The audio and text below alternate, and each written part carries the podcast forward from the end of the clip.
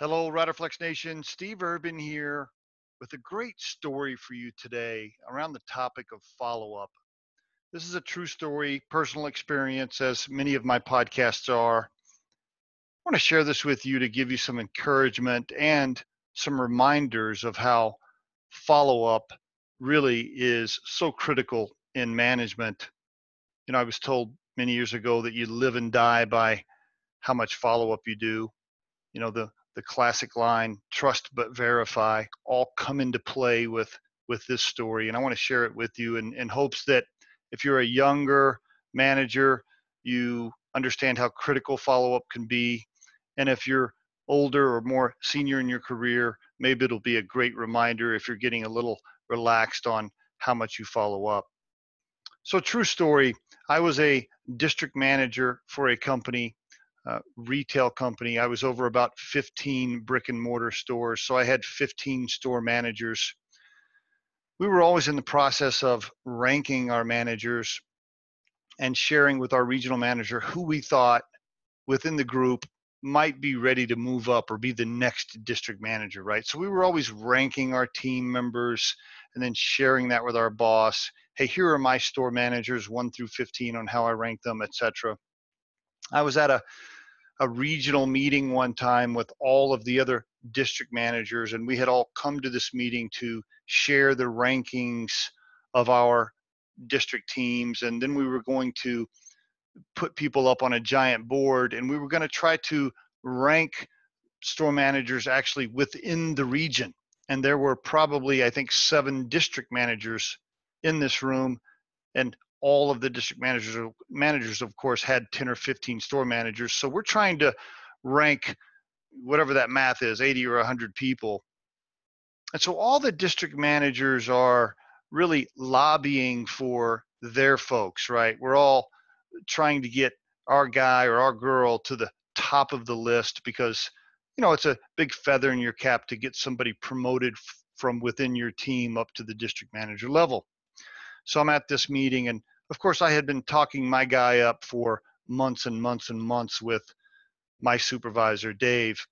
And we're at this meeting, and boy, it was pretty heated, pretty, you know, pretty some intense debates around talent and how we were ranking people. To make a long story short, I came out of that meeting with my guy ranked number one in the entire region, not just my district, but in the region. And we all agreed finally, after much debate, that if another district manager spot opened up, this guy was going to get the job. And so it was really a succession planning meeting and I felt really good about it. I had lobbied hard to get my guy, you know, kind of earmarked for for this promotion. About 2 months later, it was a Saturday morning, I'll never forget it. I opened up my email just to kind of check to make sure business was okay the day before. I see a letter to my boss, the regional manager, from this store manager that I had been touting all this time, my number one guy. The letter was an apology letter and a and a resignation letter all at the same time for having stole funds from the company for about six months. You see, when you run a brick and mortar store, at least back in the mid 90s, there was still a lot of cash involved, and store managers used to have to go to the bank and make deposits every day. Well, as a district manager, part of your job is to follow up on those deposit slips and those deposit logs when you make visits to stores. Well, I had stopped doing that in this particular case because, after all, this was my number one guy, right? Best guy in the region. I don't need to check deposit slips on on this particular store. So I got lazy. I stopped following up on that particular item for this per for this person. And over a course of six months, he started rolling deposits. And I won't go into all the details on how that works for this podcast because we don't have time. But the point is, he ended up stealing a lot of money from the company. Finally, it caught up to him because if you roll deposits for long enough, you you, you, won't be able to deposit enough cash back in before somebody at the corporate office notices. And that's what happened. Somebody at the corporate office finally noticed it, called it out, and he had stolen a bunch of money for a long time. To make matters worse, it was clearly evident that I had not been following up or checking the things I was supposed to check when I visited this store, or I would have caught it many months ago.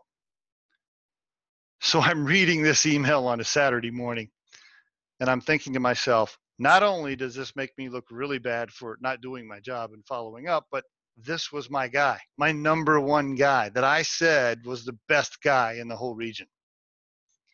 Folks, that was that was a tough blow for me at that point in my career. It really hurt my credibility with my supervisor at the time, and it took a long time to restore that. And it also damaged my thought process uh, uh, or how fast I would sign off on somebody. After that, it took a, a long time for managers to impress me and a real long time before I put complete faith in them.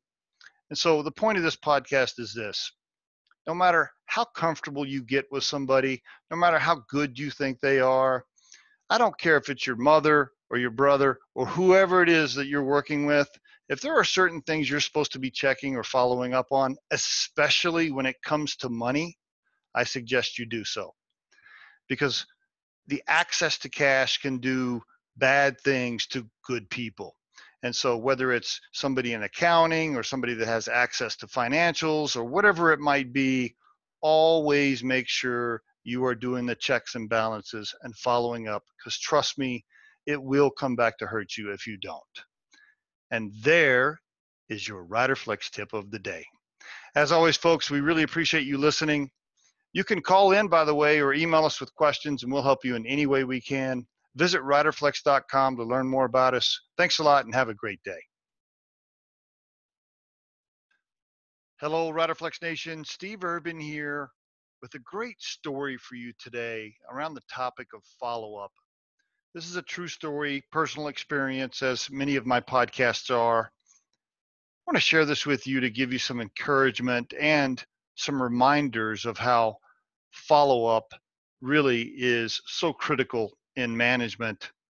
You know, I was told many years ago that you live and die by how much follow up you do.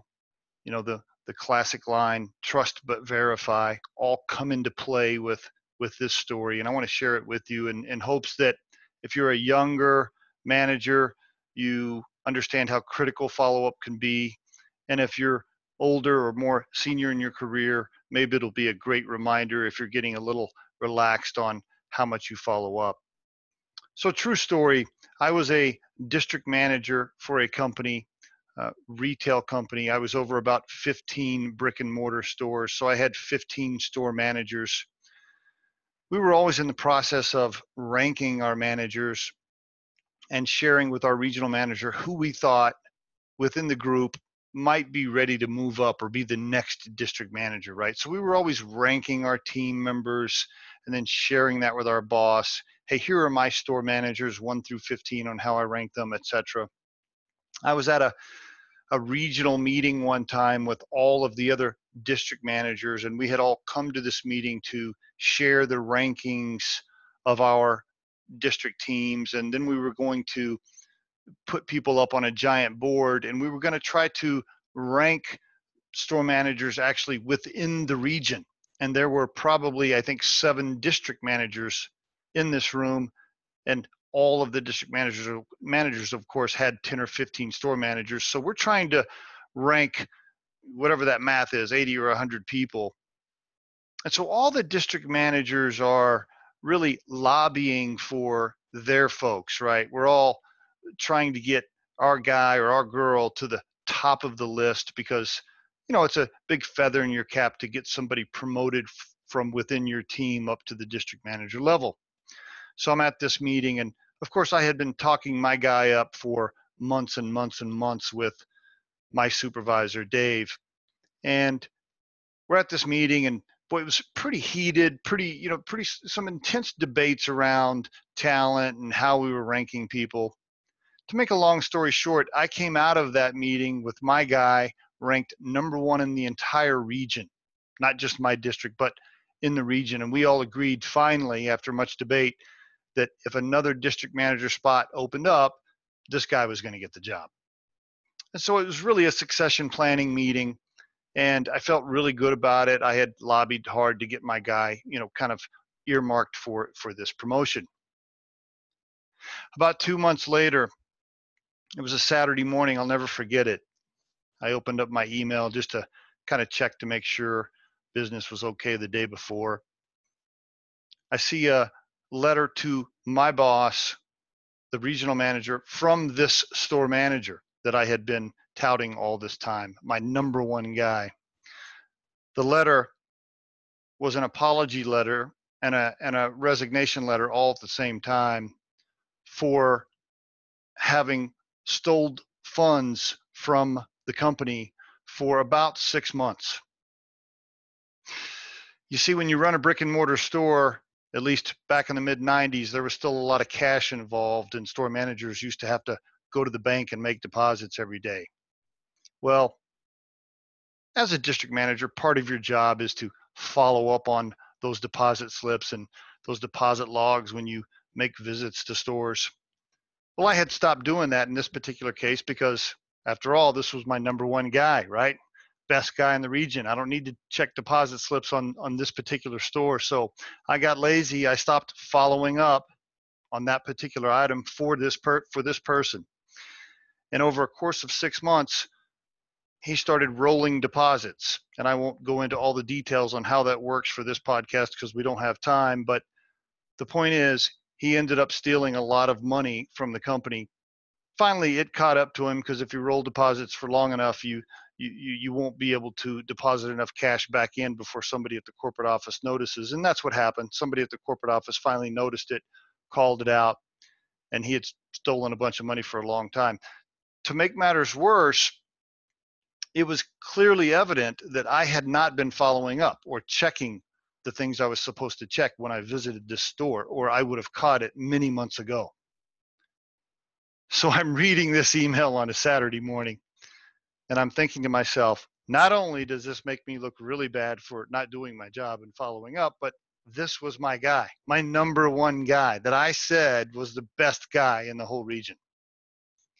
Folks, that was that was a tough blow for me at that point in my career. It really hurt my credibility with my supervisor at the time, and it took a long time to restore that. And it also damaged my thought process uh, uh, or how fast I would sign off on somebody. After that, it took a, a long time for managers to impress me and a real long time before I put complete faith in them. And so the point of this podcast is this no matter how comfortable you get with somebody, no matter how good you think they are, I don't care if it's your mother or your brother or whoever it is that you're working with. If there are certain things you're supposed to be checking or following up on, especially when it comes to money, I suggest you do so. Because the access to cash can do bad things to good people. And so, whether it's somebody in accounting or somebody that has access to financials or whatever it might be, always make sure you are doing the checks and balances and following up because trust me, it will come back to hurt you if you don't. And there is your Riderflex tip of the day. As always, folks, we really appreciate you listening. You can call in, by the way, or email us with questions, and we'll help you in any way we can. Visit riderflex.com to learn more about us. Thanks a lot and have a great day.